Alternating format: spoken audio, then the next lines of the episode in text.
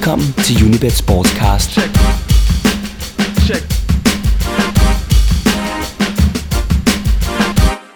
Velkommen til en ny udgave af Unibet Sportscast, der i dag er en decideret rundbordsdiskussion, der naturligvis kommer til at handle en del om det netop overståede transfervindue. Det var ikke ligefrem en stribe spektakulære handler, det udmærkede sig ved, men ikke desto mindre så kigger vi på de mest bemærkelsesværdige handler i ind- og udland. For især en dansk klub spillede denne gang med musklerne. Vi skal desuden kaste blikket mod syd for at se på, hvordan de unge danskere er kommet fra start i nabolandets Bundesligaer, og så forsøger vi at gøre status over African Cup of Nations, der slutter med finalen på søndag. Ligesom der afslutningsvis bliver gjort nogle refleksioner over Borussia Dortmunds derut i Bundesligaen.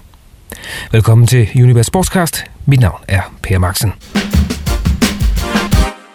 Men forstærk det derimod, så gæsterne er de samme som i sidste uge. Den ene, det er seksernes Mikkel Bischoff, så er der Jakob Hansen, Tipsbladets spilekspert, og forstærkningen består i Tipsbladets nyhedschef, Thorsten Kjems, som lige kommer ind fra, fra siden og giver den lidt ekstra.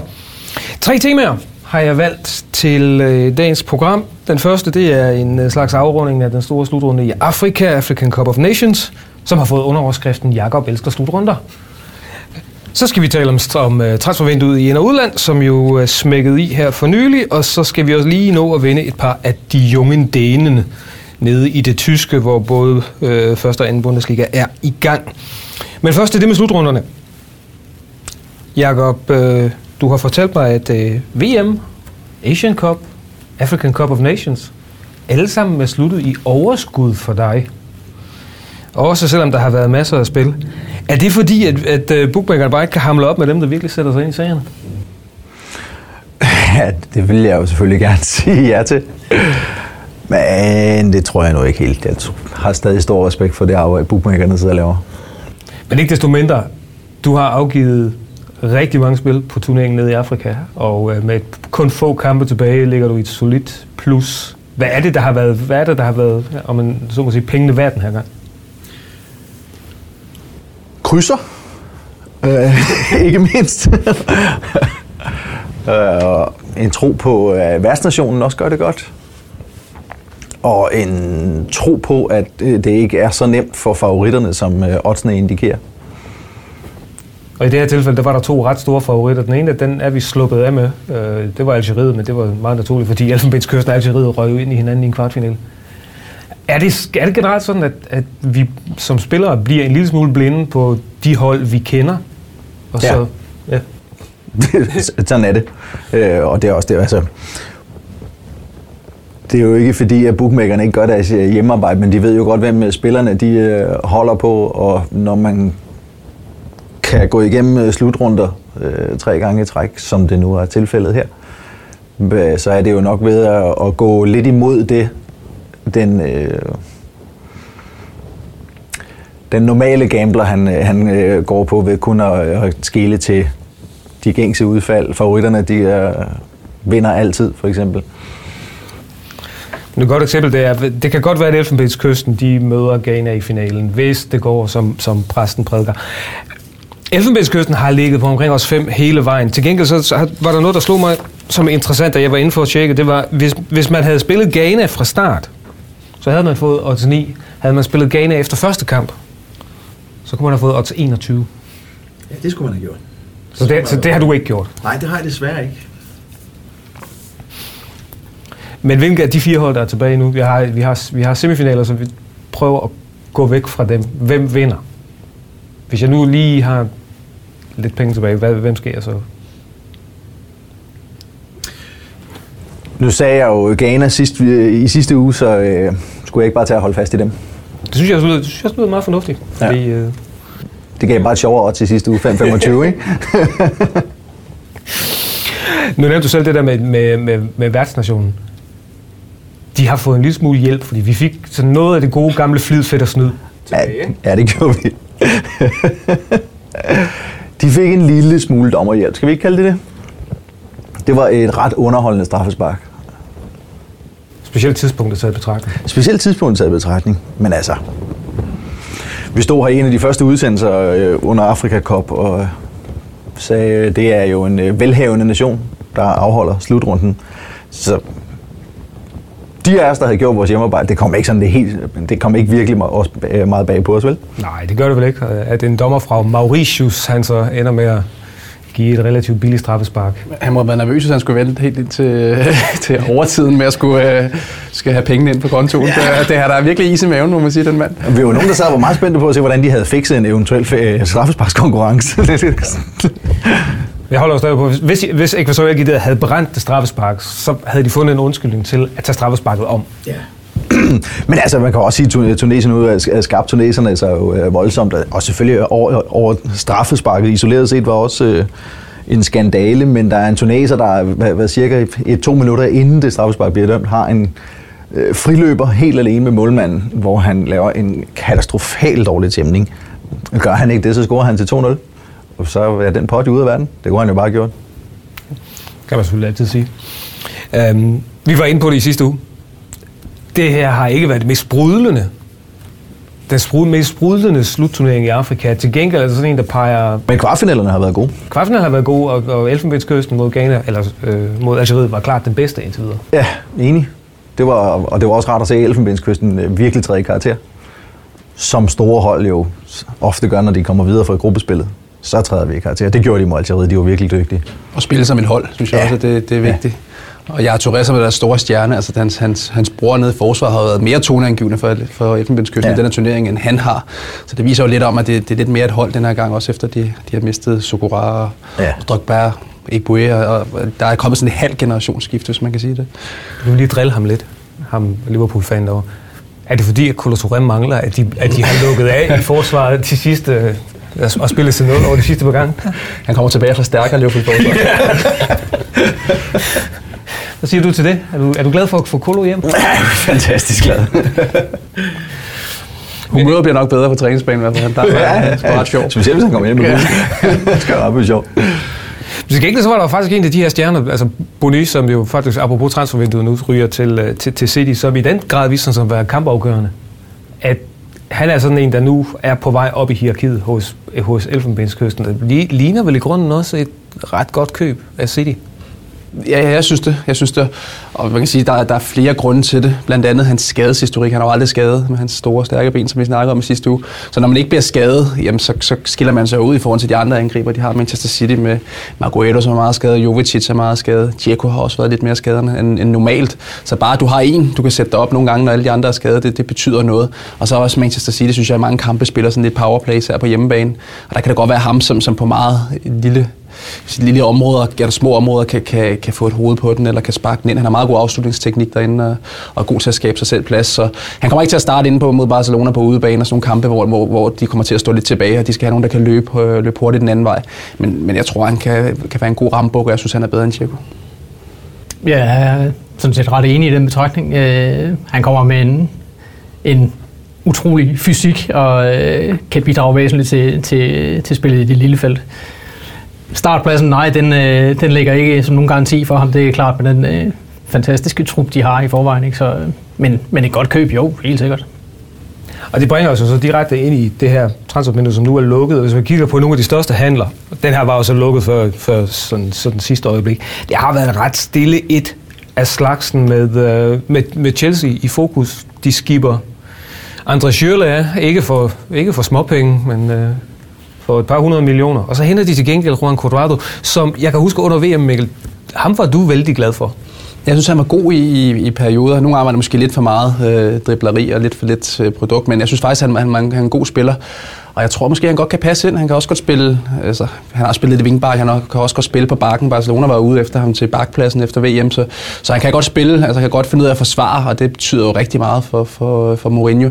Så jeg kan godt se, at han er en bedre dribler end, øh, end, end for eksempel Schürrle og måske også Salah. Og så tror jeg også bare, det hele en af de største grunde til det, det er bare, at Mourinho han var sindssygt træt af Schürrle. Altså, han havde ham ud de sidste to gange efter 45 minutter. Han troede bare ikke på ham mere. Jeg tror, han var træt af. Altså, en, sådan en stor spiller ikke kan levere, når han starter ind, og det har han bare ikke kun. Han har været en, en fin indskifter, og Salah gad han jo slet ikke spille med. Så jeg tror også, at Mourinho gerne ville have nogen ud, og så, og så fandt han en, der, der, der passede ind. Og så fedt, han sjovt nok ind fra Italien, fordi hvis man kommer fra Serie A, så må man jo per definition være god til at forsvare. Er det det, der er resonemanget? Han har i hvert fald været afgørende for Fiorentina. Deres statistikker viser, at, han har, at Fiorentina har klaret sig klart bedre, når han har været med, når han har været ude med skade eller karantæne. Men er han sådan en, der ligner en fast starter? i Chelsea? Efter en indkøringsperiode bevares. Jamen, jeg vil sige, efter en ind- indkøringsperiode, jo, det kunne han godt. Øh, Jeg tror, der kommer der en indkø- indkøringsperiode, fordi efter at have spillet mange år i Serie A, så er det bare, det er bare noget andet at komme til Premier League, det er der slet ingen tvivl om. Dribleriet, ja, han skal, han skal lære det og, øh, og- og passe ind i, i spillestilen i, i Chelsea. Men, men han er spændende, og hvad er det noget, han en 3-4 assist eller sådan noget i, under VM, så øh, han har nogle ting i sig. Og det er en god plads, han kommer ind på. Altså, hvis man kigger på Chelsea's hold til de store kampe, så er der vel 10 ud af 11 pladser, som nærmest giver sig selv. Altså, de spiller nærmest med altid med de samme. Men det er lige præcis på den plads på højre kanten, hvor man siger, kunne de få noget, der er bedre end Willian, som, som godt nok løber rigtig meget defensivt og, og takler og, og gør rigtig mange ting, men han bidrager ikke med mål eller, eller med assists. Han er en udmærket spiller, men hvis de kunne opgradere der, jamen så har de jo nærmest en, en fuldendt startelver, vil jeg sige, som, som der ikke kan rokkes ved. Og det er virkelig Schürrles problem, at Schürrle i spillestil ligner Eden Hazard for meget, og Hazards rolle er en, som er uantastelig på, på Chelsea-holdet, så vil man per definition altid være nummer to. Ja, det er også det, der er problemet, fordi Schürrle kunne jo også bedst lige at ligge i venstre side, hvis, hvis det stod til ham. Da han spillede i Leverkusen, var han jo venstrekant, gik ind i banen og sparkede på mål. Men der var bare aldrig nogensinde plads, fordi Hazard han spillede der. Og der har du Cuadrado, som, som, som er øh, per definition højere kantspiller. Han er, det, finder, falder, for, eller det falder ham mere naturligt at spille derude. Så på den måde får de et bedre match på den, på den kant, og så jamen Schürrle, hvis de kan få så mange penge for en, for en reservespiller, det er jo fantastisk. Chelsea de viser endnu en gang god øh, købmandskab. Og apropos, øh, fordi Schürrle skal jo så til Wolfsburg nu, og så kan man, så begynd, nu er debatten jo så begyndt. Vi læser man den ene formiddagsavis, så siger det, det er dårlige nyheder for Bentner. Læser man den anden, så siger man, at det er gode nyheder for Bentner. Øh, det er spurgt for nylig øh, landsholdets assistenttræner Peter Bunde. Han siger, at det er godt nyt for, for Schürrle, fordi de regner ikke med, at han skal spille falsk nier eller hængende angriber, men lige præcis spille den der vingposition. Hvad siger I? Godt nyt for Bentner eller dårligt nyt? Som udgangspunkt øh, godt nyt, vil jeg sige. Der er en, øh, en konkurrent mindre til, til angriberpladsen, i og med at Ulic er væk. Øh, og Syrte, ja, venstrekanten, det er hans favoritplads, og det er øh, angiveligt også, at han kommer til at spille. Og så er der så en konkurrent mindre i køen øh, for Bentner. Så, men, men igen, øh, spørgsmålet er, hvis, hvis der opstår skader i angrebet, er det så Bentner, man sætter derop, eller er det så Schürrle, der kommer ind foran Bentner? Det, er- det er ikke afgjort nu. Har du en holdning? Ej, Jeg kan ikke sige, at det er skidt for Bentner, at Schürrle han er kommet. Det kan de spiller jo ikke samme plads. Så det er sådan ben. Det, det, det, vi, vi er enige om, at vi holder... Jeg kan ikke huske, hvad for en af formiddagsaviserne det nu er, vi holder med. Men nu holder vi det med, at man siger, at det, indtil videre er det gode nyheder. Indtil videre, ja. Indtil videre er det gode nyheder. Ellers noget, som... Øh, når jeg kigger ned over listen på de største skifter, udover dem, vi har vendt, Quadrado, Schürrle og Salah, så er der sådan en som Aaron Lennon, som skifter fra Tottenham til Everton. Ja. Mikkel, kan du forklare det?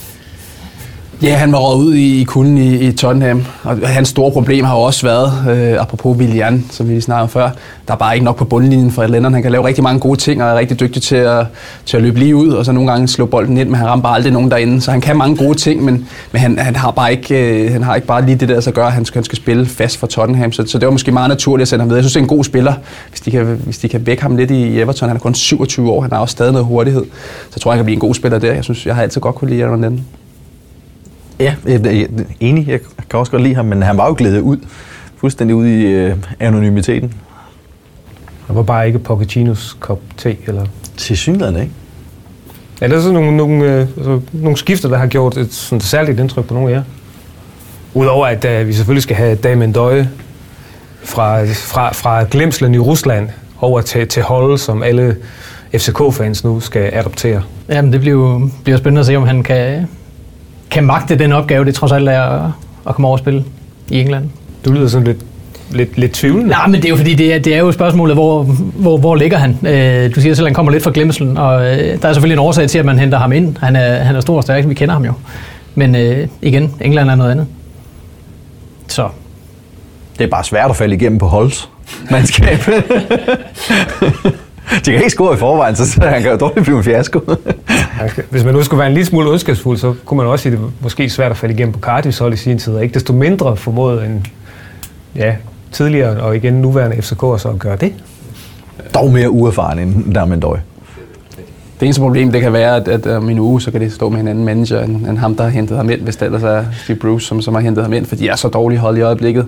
Altså, de har brugt rigtig mange penge, og, og, og blive ved med at ligge dernede og spille så dårligt fodbold, som de gør i øjeblikket, det, det kan, kan ikke blive ved med at være fred, tror jeg. Ej, det er svært at se efter bedriften. Skal vi kalde det det? Mod Newcastle.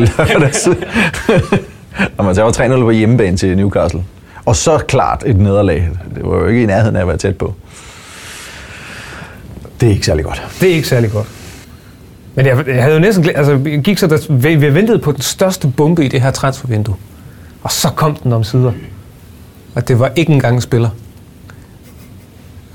Ja. At det var Harry Redknapp. Harry fik ikke lov til at handle i det her vindue, og så, så fik Harry ondt i knæet og sagde op. Er der fantomsmerter? Glenn Hoddle, han røg også ud. Jeg ved ikke, om han fik et eller andet med, med lysken eller, eller anklen eller sådan noget efter om natten der også. Nej, det, det er dybt pinligt. Det er jo så sjovt, nogle af de her pressemeddelelser, som kommer derfra, og den måde, de forklarer sig ud af det. Der er ingen tvivl om, at, at, at han bare ikke fik de penge, han ville have, og han vil altid gerne købe nogle spillere, så blev de lidt uvenner til sidst, og så røg han ud. Så nu er QPR endegyldigt. Altså hvis ikke Harry Redknapp kan redde dem, så er QPR endegyldigt dødsdømt. Vi kan godt sige, at de spiller i øh, Champions League næste sæson. Der er et taktisk geni, der hedder Sherwood, som er på vej til at, til at blive manager måske. Ja, men han har jo været, han har jo været kædet sammen med samtlige klubber, der, der har fyret manager, siden han selv øh, mistede jobbet. Den her gang passer han meget godt, fordi de, Ja. ja. øh, hans to assistenter, øh, Les Ferdinand. Ja, Ferdinand, jeg kan ikke huske, hvad den anden hedder. De er jo i klubben nu. Jeg ved ikke, hvad Ferdinand har en anden fin titel, der er et eller andet rigtig, rigtig fint. Det lyder rigtig fint. Men han kunne godt finde på at hente, hente Sherwood ind, kunne jeg forestille mig. Så det, Og det Ferdinand så øh, caretaker manager lige Ja. for øjeblikket. De er ved at infiltrere den, den klub der. Ja. Hvad så sige? Så er der så også dem, der påstår. Han kommer så også derfra, Ferdinand. Han kommer fra Loftus, ikke? Men øh, nogle af dine, jeg har hørt nogle af dine kolleger over på Sexer omtale Rio i lidet flatterende toner, og så, så nok, at hvis han nu kunne forlade banen, så gjorde han da i hvert fald ikke ulykker der længere. Rio, eller hvad? Ja, ja og det, det, han var, altså, den eneste grund til, at han kom til klubben, det var jo nærmest uh, Redknapp. Det var hans gamle ven og træner. Så jeg ved ikke, hvor meget han kommer til at levere, eller hvor meget han kommer til at spille resten af den her sæson. Han har også været for dårlig, så det, så det, er jo, det har været lidt synd, at sådan en stor spiller skulle rundt og, og ligne en C3-spiller der på det niveau. Men hvis der nu ikke har været alt for meget gang i det, i, i det internationale vindue, så, har der t- så, så, så sluttede det danske transfervindue der ellers med brask og bram. Ja, det gjorde det. Der var, øh, der var knald på til det sidste. Øh, altså, den, den helt store kom jo, øh, kom jo allerede øh, inden weekend, hvor, hvor Esbjerg sælger Martin Pusic til, til FC Midtjylland. At der så efterfølgende var forhandlinger, der trak så meget ud, så både Brøndby og FCK lige pludselig blev- blev nævnt som værende bejler til Pusic også. Det var så kun sjovt at følge med i. Men øh, der skete nogle ting, øh, både i i Midtjylland og øh, Esbjerg solgte jo også øh, faktisk adskillige profiler fra, fra deres hold. Og, øh, og UB har hentet stærkt ind med, med, med to angriber, eller nu må vi se, om det er stærkt hentet ind. I hvert fald så har de, så har de gjort det, ikke? Styrket angrebet. Ja. Men, øh, men, men jo, det blev, det blev underholdende til sidst. Øh, så det var kun dejligt at følge med i. Det er altid en sjov dag. Oven på, øh, på nogle lidt sløje uger, så, så, var det, så var det en udmærket afslutning. Hvem har så gjort det bedst?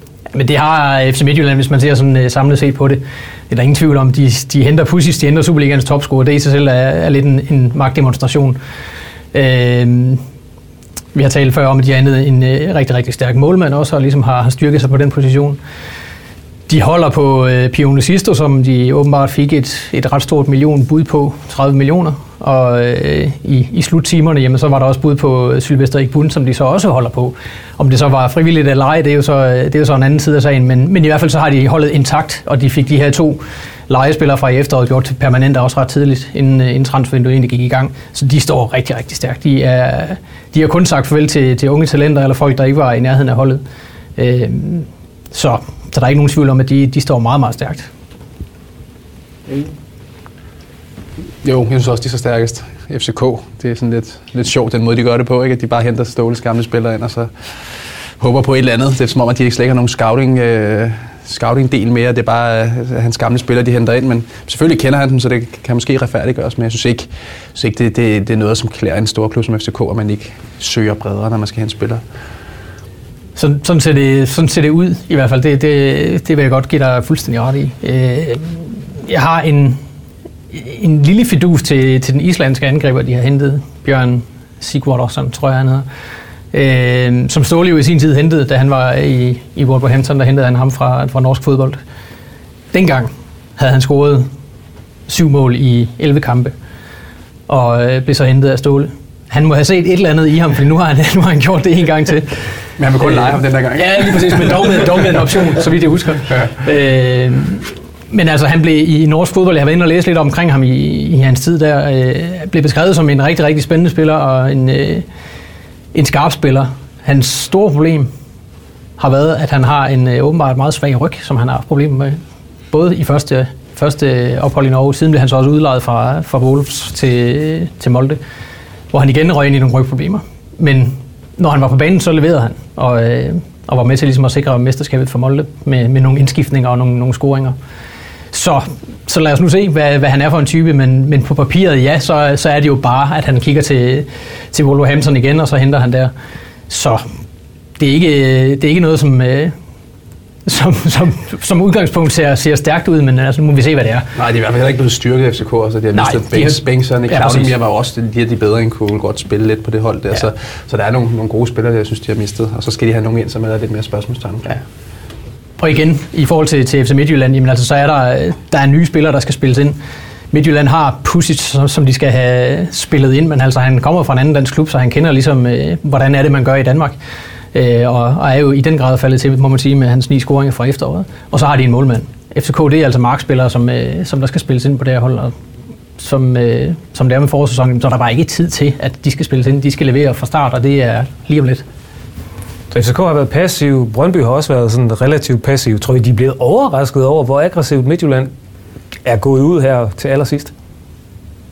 Mm, ja, det ved jeg ikke. Det ved jeg ikke, hvad, øh, om, om de kan være overrasket over i virkeligheden. Øh, Midtjylland har fået nogle penge, og det har de ikke lagt skjul på. Og, øh, og at de går ud og bruger nogle af dem, jamen altså det, det...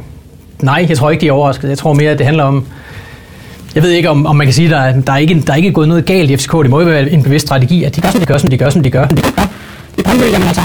De har jo hentet hvad er det, 16 spillere ind i de sidste, seneste tre, tre, tre transfervinduer. Nu mangler eller nu henter de så bare en, og øh, det er også tid til, at de ligesom stopper op, og så får øh, det her hold til at fungere, uden at der skal hentes nye spillere ind. Så, øh, så nej, de er ikke overrasket. Og Brøndby, Brøndby har i, i virkeligheden udmærket kvalitet på deres hold, så det, at de henter en højre bak, jamen det, det var måske tiltrængt. Frederik Holst har ikke været ligaens bedste højre bak. Så, øh, så det er okay. Jeg har hørt Per Rud sige, at nu var det tid til at trimme truppen. Også det, ja.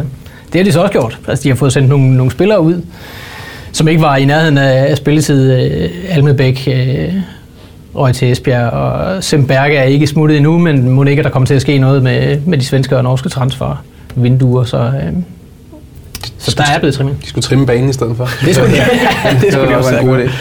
Det kan blive, det kan blive sjovt her i foråret.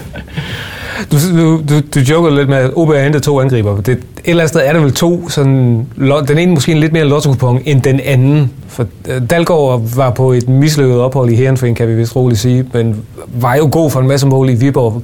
Kenneth Sahora lidt mere måske. Hvad, hvad, hvad bliver det for et makkerpar, hvis det der bliver et makkerpar? Ja, det er spændende. Det bliver en makkerpar, det er en af dem, der kommer til at spille. Altså. Dalgaard har jo aldrig, aldrig været sådan en spiller, som, som, som deltog så meget i spillet, men han har kunnet sparke bolden ind på, på, på, på fint niveau, altså mest i, på første divisionsniveau, men også okay her på, på, på, for det seneste for, for Viborg, det, det var i Superligaen. Så jeg ved ikke rigtigt, om, om han kommer til at blive en succes. Han skal også ind og komme i gang med, med at spille igen og komme ind i en rytme, for han har jo ikke spillet nærmest i, i Holland. Så det bliver spændende. Og så Hora, der har vi stadig til gode at se, om han kan begå sig på, øh, på, på, på øverste niveau. Ikke fysisk, men, men øh, bare sådan spilintelligensmæssigt. Jeg synes ikke, han, synes, han løber forkerte steder hen. Jeg synes ikke, han har nogen timing i de ting, han laver. Hvis, han begynder, at- hvis det begynder at klikke, så har han jo råmaterialet, men, men, men der er også noget, der, der foregår op i hovedet på spillerne, og det er jo en stor del af det desværre, for, for også for sådan en stor dreng som ham. man kan sige, hvis, hvis de bliver et makkerpar, så bliver det, så bliver det ikke et makkerpar, der kommer til at, at køre et meget højt presspil, fordi der, de er ikke kendt for de store løbere, nogen af dem. Øh, med hensyn til Dalgaard, der, det, det, det bliver meget spændende, fordi han kommer rent faktisk også med et brækket ribben, som han ligesom skal have, have fikset først. Og øh, forlydende vil sige, at han først kommer til ligesom at kunne træne fuldt ud, når Superligaen er gået i gang. Altså det bliver sådan først fra omkring 1. marts, at han egentlig kan træne fuldt ud. Så inden han ligesom kommer i gang, jamen, så kan vi være langt hen i foråret. Så Hore, ja, vi, vi kender ham jo kæmpe fysik, og, øh, og han øh, lagde også ud med at score i sin første træningskamp, nærmest inden blikket var blevet tørt på den kontrakt, han havde skrevet under. Så altså, hvis han får det rette materiale at arbejde med, jamen, så skal han nok få lavet nogle mål for, for OB, men om det bliver en decideret succes, det må vi se. Der er også, øh, der er også det faktum, at de begge to kun er der for, for resten af sæsonen. Den ene på en lejeaftale, og Sohor har fået øh, de her måneder. Men de kan godt få udmærket servicering, altså Falk er jo Helt en dygtig oplægger, ikke? Og, og Emil Larsen. Så det kan nærmest ikke blive bedre, hvis de bare har en, der kan, der kan prikke den ind over, ind over stregen ind i feltet. Så kan det jo godt være, at, at, at Dalgaard kunne blive en stor succes. Så summa summarum. OVP, OVP som træner, et par okay fornuftige forstærkninger. Øh, efter fire runder taler vi ikke længere om OB som potentiel nedrykningskandidat. Sådan kunne det godt være. Men fungerer så hårdt på et hold, der skal måske kæmpe om at undgå nedrykning, når det ikke gik på et hold, der kæmpede om guldet i Sverige? Hvor de mente, han var for tyk. Jamen det kommer jo an på, øh, OB har jo, har jo de her spillere, der kan sætte, sætte ham op med, med nogle indlæg, eller, øh, eller nogle, nogle pasninger, Emil Larsen og Rasmus Falk. I modsætning til IFK. Jamen, jamen altså, Problemet med Sohora er jo, at han er jo ikke en boksspiller. Han er, selvom han er stor og stærk, han er jo ikke en, der lig, bare ligger derinde og så skubber folk væk og har et godt hovedspil og, og er aggressiv på forreste stolper og sådan ting. Han er jo faktisk en spiller, der godt kan lide at få den lidt i dybden og, og godt kan lide noget plads at bevæge sig på. Så det er sådan lidt atypisk i forhold til sin størrelse, den, den spilletype, han er. Faktisk er han også overraskende hurtig i forhold til den Ja, start, han, han kommer op i fart. når han først er der. Så, så han vil sige ligesom Cartman, jeg er, ikke, jeg er ikke tyk, jeg har bare store knogler. Ja, ja. Men altså, de får et halvt år begge to, og de spiller lidt for livet begge to, kan man sige. Så øh, om ikke andet, så må de, de må komme med noget, med noget fight og noget indstilling. Det må, man, det må man i den grad håbe. Altså OB har jo også, de har jo også andre angriber, så det er jo ikke nødvendigvis de to, der skal spille, hvis, hvis OB over, overhovedet stiller med to angriber. Det er jo heller ikke sikkert. Så, øh, men at de har styrket angrebet, lad os bare kalde det, at de har styrket angrebet, det, det trængte også det. Så øh, på den front er det okay, at de har, har hentet to angriber ind. Men lige nu jeg vendte det sidste navn, som faldt mig i øjnene, det var da Brøndby de trimmede truppen, og de trimmede den i form af øh, Mikkel Thyssen, som nu helt overraskende skal til Hobro, fordi fodboldeventyr synes han godt om, og derfor så var det et naturligt skifte at tage til Hobro. Det siger han jo. så, øh, det er lige før. Øh, jeg har også læst, at han var meget overrasket over øh, stemningen i klubben, og det hele var helt fantastisk. Og sådan nogle ting. Øh, Altså, jeg kan jo huske, da han var i Midtjylland, det, det sidste stykke tid der, og øh, inden han kom til Brøndby, eller lige i tiden op til, der, der lagde han jo i hvert fald ikke skjul på, at han godt kunne tænke sig at, at komme øh, tilbage til Københavnsområdet, og det gjorde han jo så i Brøndby, og det var, jo, det var han jo rigtig, rigtig glad for. Nu tager han så til Hobro af alle steder. Jeg ved ikke, hvad det er, der trækker derover andet end at han kan være sikker på at få noget spilletid, og det trænger han jo selvfølgelig i den grad også til at få. Øh, han havde ikke noget at byde på længere i Brøndby med alle de indkøb, de har gjort, og den øh, skade, der har holdt dem ud i lang tid, jamen altså, og et kontraktudløb til sommer, jamen så var der ikke så meget andet at gøre, end at søge andre steder hen. Nu, at det så bliver Hobro, jamen det er godt for Hobro. Øh, jeg havde ikke set den komme, at, at, øh, at han skulle ende derovre. Jeg ved godt, at der, havde, der, var, der var et rygte på et tidspunkt om, at de var ude efter, men jeg troede simpelthen ikke på, at, øh, at det kunne falde på plads. Så, så det var også en overraskelse. Det kan være, han, øh, det, det kan være, han plejede at spille Playstation fast med, med, med antipass, og nu, nu, skal, de også, så kan de i hvert fald spille det. Men altså, han kommer, han kommer med noget energi, og det er jo, det er jo sådan noget, Hobro godt kan bruge. Øh, og erfaring og, og alle de her ting. Ikke? Nu øh, mister de Emil, Emil Berggren. Det er ikke, fordi Thyssen skal ind og spille den der angriberrolle, men han kan bidrage med noget offensivt, ikke? fordi han har den der energi. Så, øh, så for Hobro er det et rigtig godt køb. Altså, vi har talt om det på tid, da vi- når vi skulle vurdere, hvem skulle rykke ud af ligaen. Og der har vi været onde ved Hobro før, blandt andet fordi de mangler erfaring. At, at en spiller som Thyssen, sådan en faktor, kan, kan indkøbet af Thyssen opveje, at man nu slipper en Emil Berggren til Braunschweig? Nej, det kan det ikke, fordi de fik ikke rigtig noget ind i stedet for Hobro, så de mangler faktisk, faktisk en angriber lige nu. Øh, Det var åbenbart meget tæt på, at de hentede øh, hvad hedder den lange angriber i Midtjylland. Øh, Paolo Nacho. Onuachu, ja. Øh, det lå nærmest i, i kortene, og det bliver faktisk også sagt på tv øh, fra Glenn Riddersholms side i løbet af transfer deadline day, at han skulle til Hobro. Og øh, alle vidste indtil det, det, så, det hele faldt sammen, og han endte med at blive lejet ud til Vejle i stedet for. Hvorfor? Jamen det ved jeg ikke. Det var noget med, at Midtjylland ikke ville have, at han skulle spille i en anden Superliga-klub, så han øh, potentielt kunne tage point fra Midtjylland. Jeg har det sådan lidt, hvorfor kunne man ikke lave en, øh, en klausul, og sagde, at han ikke måtte spille mod Midtjylland? Og så kunne alle være glade. der tilfældigvis var. Der skulle stå sådan en, en underrubrik i kontrakten. Du er skadet på den og den dag. Ja, men altså, det, det er jo set før den slags aftaler, så det er jo ikke noget unikt, og det, det, kan, man jo godt, øh, det kan man jo godt komme ud af, sådan at lave, lave en aftale. Summa summarum er, at Hobro de kom ud af transfervinduet uden at få en erstatning fra Emil Berggren, og det er ikke godt. Og jeg ved godt, at de, de stadigvæk jagter de løsninger, der nu måtte være med at kunne øh, finde en kontraktfri et eller andet sted, men, øh, men det er ikke godt, og det, øh, det styrker absolut ikke deres position i nedrykningskampen. Emil Berggren, han, skal tage, han tager til Tyskland, og han tager til dem, som i skrivende stund er nummer 4 i den næstbedste tyske række. Øhm, og derved så er vi øh, ude i det, jeg kalder de junge denen, fordi der har mange danskere, der lige nu render rundt med pæn succes i det tyske. Øh, vi ventede de fleste af dem i sidste uge. Vestergaard og øh, Højbjerg med fine debuter for øh, henholdsvis Werder Bremen og Augsburg. Josef Poulsen, han er fast mand nede hos øh, Leipzig. Og så er der jo sket en interessant, der kom en interessant transfer. En bare 16-årig knægt fra Lyngby ved navn Jakob Brun Larsen har skrevet kontrakt med Borussia Dortmund. Jeg har allerede hørt ordet Ødegård Light. Fordi han skulle åbenbart være et kæmpestort talent. 16 år, det er ikke ret gammel. Mikkel, du var i starten af 20'erne, da du byttede, da du byttede Danmark ud med en professionel karriere i England. Dem, der, var du voksen. Kan du, kunne du forestille dig at skifte som 16-årig?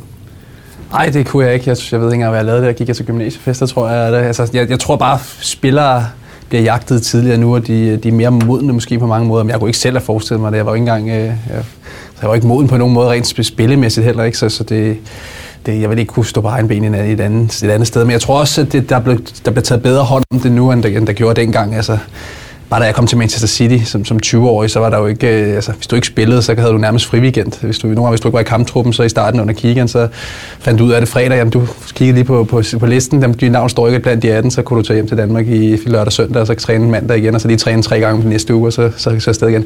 Det havde ikke noget, altså der var ikke noget udvikling i det på nogen måde, jeg tror, det, det er meget mere struktureret i Tyskland. Det er også blevet lidt mere i England nu, men, men det er lidt mere gammeldags og, og, og old school i, i, i England. Ja, for specielt det her, alt det her snak om, om 16-årig wunderkind fra Norge, der skifter på en millionkontrakt til, øh, til Real Madrid. Jeg kan ikke lade være med at sidde og tænke på, øh, for hver guldhistorie, Golden Boy, der er her, så må der være 100 Freddy Adus, som bliver skrevet op til at være kæmpe talenter. Øh, og som så ender med at floppe og få en flot karriere i den serbiske anden division. Jamen, kan man sige nej? Hvis Real Madrid kommer og vifter med en kontrakt? Kan man, kan man sige nej, hvis Dortmund kommer og vifter med en kontrakt? Du står som 16-årig knægt og spiller, og er glad for at spille fodbold. Kommer Dortmund og siger, at du gerne vil have dig ned og spille. Så skal man godt nok være sej at sige nej til det. Ja, ligesom Mødegård, ikke? Det kan godt være, at han skulle have taget til Ajax, og så der er mange, der står og siger, at han spillemæssigt måske vil passe bedre ind og kunne udvikle sig bedre og sådan noget. Men altså, der, i Ajax henter der også rigtig mange gode unge spillere ind, og der er også, altså, fordi for, for hver Christian Eriksen, der bryder igennem der, så er der også fem, som ikke gør, eller ti, der ikke rigtig gør, som de henter ind. Så man skal også du kan tænke på, at, at du kan, for det første, hvis du kommer til Real Madrid, så har du også måske en, en platform nedunder, du kan komme til med det samme. Hvis du ikke har, har succes der, så skal man også kigge på pengepunkten nogle gange. Altså, hvis du, hvis du ikke står igennem i Ajax, så rører du til et eller andet øh, bundklub i Holland og tjener ingenting her har han allerede fået polstret penge på, på, på som, som Ødegård, så selvfølgelig skal han også kigge lidt på pengene, det skal nogle af de her også jo. Altså, det kan ikke alt sammen bare være, være udvikling af det ene eller andet, det tror jeg simpelthen ikke på. Man kan sige, at det er lidt tidligt som 16 når vi begynder at kigge på pengepunkten allerede, hvis, man, øh, hvis man gerne vil have en, en lang fodboldkarriere. Men, ja, bare Ødegård for eksempel. Ødegårds eksempel, men ja, nogle af de andre ja. selvfølgelig ikke. Har med til Dortmund, det er jo ikke det, han skal nej, nej, nej, nej, nej. Men altså med Ødegård, det var jo ikke, det var ikke bare Real Madrid eller Ajax, det var jo samtlige store klubber i Europa, der ville have ham, ikke? Så, så altså, så, jamen, man kan ikke bebrejde ham, at han tog en af de store kontrakter, det synes jeg ikke. Øh, med hensyn til vores eget talent i Dortmund, jamen altså, det er jo ikke givet, at, at det bliver til andet end øh, et år eller to dernede, og så, øh, så kommer han til noget andet, men, men det, det er da flot, at, at Dortmund øh, henter en dansk spiller, det er altid, altid fint. Men jeg byder bare bank i det, som, som du siger, at du, Mikkel, du tror, at der bliver taget bedre hånd om dem i Tyskland. Og vi har den her evindelige debat med, at at hvis Bentner nu var kommet til en tysk klub i starten i stedet for, så var han måske blevet lidt mere som vores allesammens kæledække Pierre Emil. Øh, som jo bliver omtalt også efter... Jeg, jeg blev mærke i, at, at, øh, der efter kampen, øh, hvor, de, hvor, de, hvor de vinder 3-1 over Hoffenheim, og han spiller 71 minutter, og får trækker et gult kort, han øh, tager frispark, han... Øh, øh, lægger op til den første scoring også. Efter kampen, så siger hans træner, altså vi hiver ham ud, fordi vi skal ikke risikere noget underforstået. Han kommer også til at starte inde i den næste kamp. Og den attitude, han kommer med, er en, en langt mere, jeg vil næsten sige, tysk attitude, end det var en, sådan en, en engelsk attitude. Du nævnte jo selv, Mikkel, at øh, han slæbte, han slæbte øh, vandflasker. Jeg tror ikke, at Bender han har slæbt vandflasker på noget tidspunkt. Ingen engang sin egen.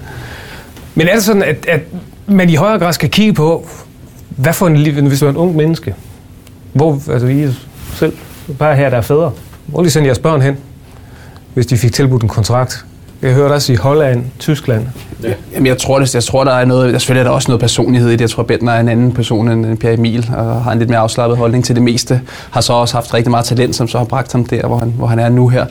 Men, men øh, altså, jeg tror også, det er svært for eksempel i England at, at slå igennem det. Der er simpelthen, de, England kører jo simpelthen så mange øh, middelmådige spillere. Der er så mange penge derovre, så, så de vil, i stedet for at satse på en eller anden ung en, jamen, så vil de hellere hente en anden for, for 5 millioner pund, og så en anden, en anden, som de ikke rigtig ved noget om. Fordi de har, altså, de har pengene, der er sådan nogle store tv-aftaler, og der har Tyskland måske bedre mulighed for, for at satse på talentudvikling, fordi de ikke Altså, de er bedre til at udvikle for det første. Der er bedre struktur over udviklingen derovre. De har bedre trænere, har meget bedre kvalificerede ungdomstrænere. Og så giver de bare chancen til flere spillere, fordi de ikke har så mange penge. Så vi vælger, vi, vi vælger at være positive på Jakob Brun Larsens vegne, og så håbe på, at øh, der bliver en ny forstærkning til det, til det danske U21-landshold om et øh, par år. Det var, hvad vi nåede i den her omgang. Tak til Mikkel Bischoff, til Thorsten Kjems og til Jakob Hansen. Du lytter til Unibet Sportscast med Per Marksen. Check.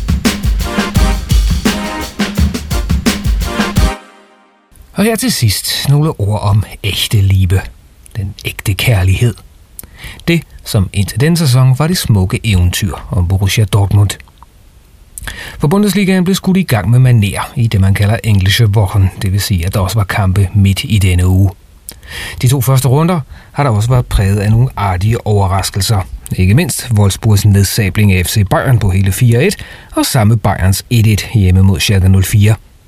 Sidstnævnte dog mere forståeligt, i det sydtyskerne spillede det meste af kampen med 10 mand, efter at Jerome Boateng så rødt efter en hovedløs takling af Sydney Sam. Manuel Neuer han nappede ganske vist det efterfølgende straffespark, der i tyske medier blev omtalt som decideret tilbagelægning, da Turbo Motengs svage skud var af den slags, som en keeper bare samler op. Schalke de vendede sig aldrig til at være i overtal, og derfor så var det ikke nogen overraskelse, at Bayern kom på 1-0 i anden halvleg. Men det var heller ikke nogen overraskelse, at Benedikt Høvedes udlignede efter en dødbold 10 minutter senere.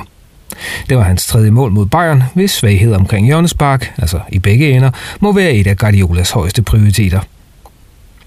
Uanset Bayerns sløje start, så er der ingen grund til at revidere, hvordan Bundesligans top kommer til at tage sig ud i dette forår. Selvom det nærmest skriges op til, at Bayern er der undergang nær efter blot et enkelt point i de to første kampe. Ja, så er der ingen grund til panik i det sydtyske. Det er der derimod nogle 100 km længere mod nord, nærmere bestemt i Ruhr, hvor de sidste sæsoners første udfordrer for Borussia Dortmund, mildt sagt, er i krise. Det hele det kulminerede onsdag aften mod Augsburg, hvor man hjemme på Signal Iduna Park tabte med 1-0. Og det mod et hold, der i anden halvleg var reduceret til 10 mand. Vanen tro, der arbejdede de sort-gule i gården godt nok, skød flittigt på mål, men ramte igen, vanen tro, ikke målet, hvor veteranen Alex Manninger havde en af sine gode aftener. Til sidst så forsøgte BVB med det, man på tysk kalder de brechstange, men lige lidt der hjalp det. Så Pierre Emil Højbjerg og kompagni, de tog alle tre point med hjem til det sydtyske. Efterfølgende, der måtte hele Dortmund-holdet, anført af Hummels og Weidenfeller, gå bodsgang mod de galbe vant, uden dog at finde sønderlig forståelse for fansene. Begge parters nerver de er slidte, og selv de mest trofaste BVB-fans begynder at miste tålmodigheden med holdet, og det til engang så uangribelige træner-ikon. For hvis ikke Jürgen Klopp kan motivere, hvad så? Henrik Mkhitaryan og Shinji Kagawa virker opgivende. Marco Reus ligner en, der tænker på, hvilken ny klub han finder sig i efter sommerferien. Giro Immobile prøver, men rammer ikke målet, og sådan kunne man blive ved. Dortmund, de har viljen, men viljen alene er ikke nok. Og mens Dortmunds ægte liebe synes at styre direkte mod anden Bundesliga i et langt ukontrolleret dødsspænd, ja, så stiger firmaholdet fra Folkevognsbyen til gengæld til værs. Fodboldromantikere, der har lært at elske Dortmund over de sidste sæsoner, for dem, ja, så er det triste nyheder. For selvom BVB naturligvis også er en forretning som så mange andre, så havde man næsten helt glemt det i den euforiske stemning, der herskede, mens de var Bayerns nemesis i ligaen. Anderledes der forholder det sig med Wolfsburg, som nok er den eneste reelle udfordrer til det sydtyske imperium, men som langt fra har samme charme eller troværdighed som en oprørsalliance, som Dortmund har. Sympatien for de tabre tabere fra Champions League-finalen i 2013, den er intakt. Men håbet om at se dem gøre fremskridt svinder dag for dag. Og jeg skulle sætte sin lid til Wolfsburg som erstatning for Dortmund, det er ikke noget, der falder neutrale fans lidt. Problemet ved Wolfsburg det er, at klubben er et af de mest udtalte firmahold i Tyskland. Ikke så foragtet som RB Leipzig eller Hoffenheim, men heller ikke så socialt accepteret som Leverkusen. Træner Dieter Hecking, han har ikke samme tv-karisma som Jürgen Klopp, ligesom den sportslige ledelse slet ikke er så udtalt som Hans-Joachim Watzke fra BVB. Men den største forskel, det er fansene. De 80.000, der fylder Signal Iduna Park ved hver hjemmekamp, og som gerne rejser Tyskland tyndt for at, for at støtte deres hold, det står i skærende kontrast til Wolfsburg, der ganske vist er en mindre by, men hvor stadion kun er fyldt til randen ved hjemmekampe mod de store hold, og hvor fansene til udkampene kan tælles i hundreder og ikke i tusinder. Wolfsburg de har budgettet og kompetencerne, men hverken den nævneværdige gode historie eller den folkelige appeal. Det kan godt være, at de er i gang med at bygge et slagkraftigt hold af international standard med navne som Kevin De Bruyne, Ricardo Rodriguez og senest Andre Schürrle. Og til sommer nok også en boksangriber af international kaliber. Hvor Dortmund var klubben, der blev elsket for modgange og velfortjente medgange, udstråler en klub, der har VW-koncernen i ryggen, bare ikke den samme sexappeal. Wolfsburg har ganske længe måtte kæmpe sig vej til status som fast bestanddel af Bundesligaen, men vil, i hvert fald så længe der er noget, der hedder VW, aldrig komme i fare for samme økonomiske kaos, som det BVB var ude i ved starten af det årtusinde. Dortmunds ægte liebe er kun ægte, fordi kærlighedsforholdet er turbulent. Med Wolfsburg, der vil de neutrale fans aldrig få andet end et fornuftægteskab. Men om Dortmund og deres mange fans, især de nyeste af dem, rent faktisk har dette passionerede kærlighedsforhold, som den moderne fodboldmyte fortæller om, ja, det skal nu stå sin prøve. Trods sidstepladsen er det stadig svært at se, at klubben, der den 24. i denne måned møder Juventus i 8. finalen af Champions League, skal kunne rykke ned. Det vil i så fald være en sportslig katastrofe, der kommer til at give genlyd over hele Europa. Men efter starten på 2015, så er det ikke længere utænkeligt. Og spørgsmålet er nu, hvorvidt spillerne, i hvis selvforståelse man længe har været Bayern Jæger nummer 1, kan sadle om og spille for ren overlevelse. Det bliver en interessant proces at følge mellem de af spillerne, der rent faktisk besidder denne ægte liebe til klubben, og de for hvem ordene bare er blevet en floskel fra fodboldens verden. Altså en myte, der er blevet genfortalt så mange gange, at mange er endt med at tro på den, frem for at forholde sig til realiteterne. Du har lyttet til Unibet Sportscast. Andreas Stefansen sad i teknikken, og mit navn er Per Maxen.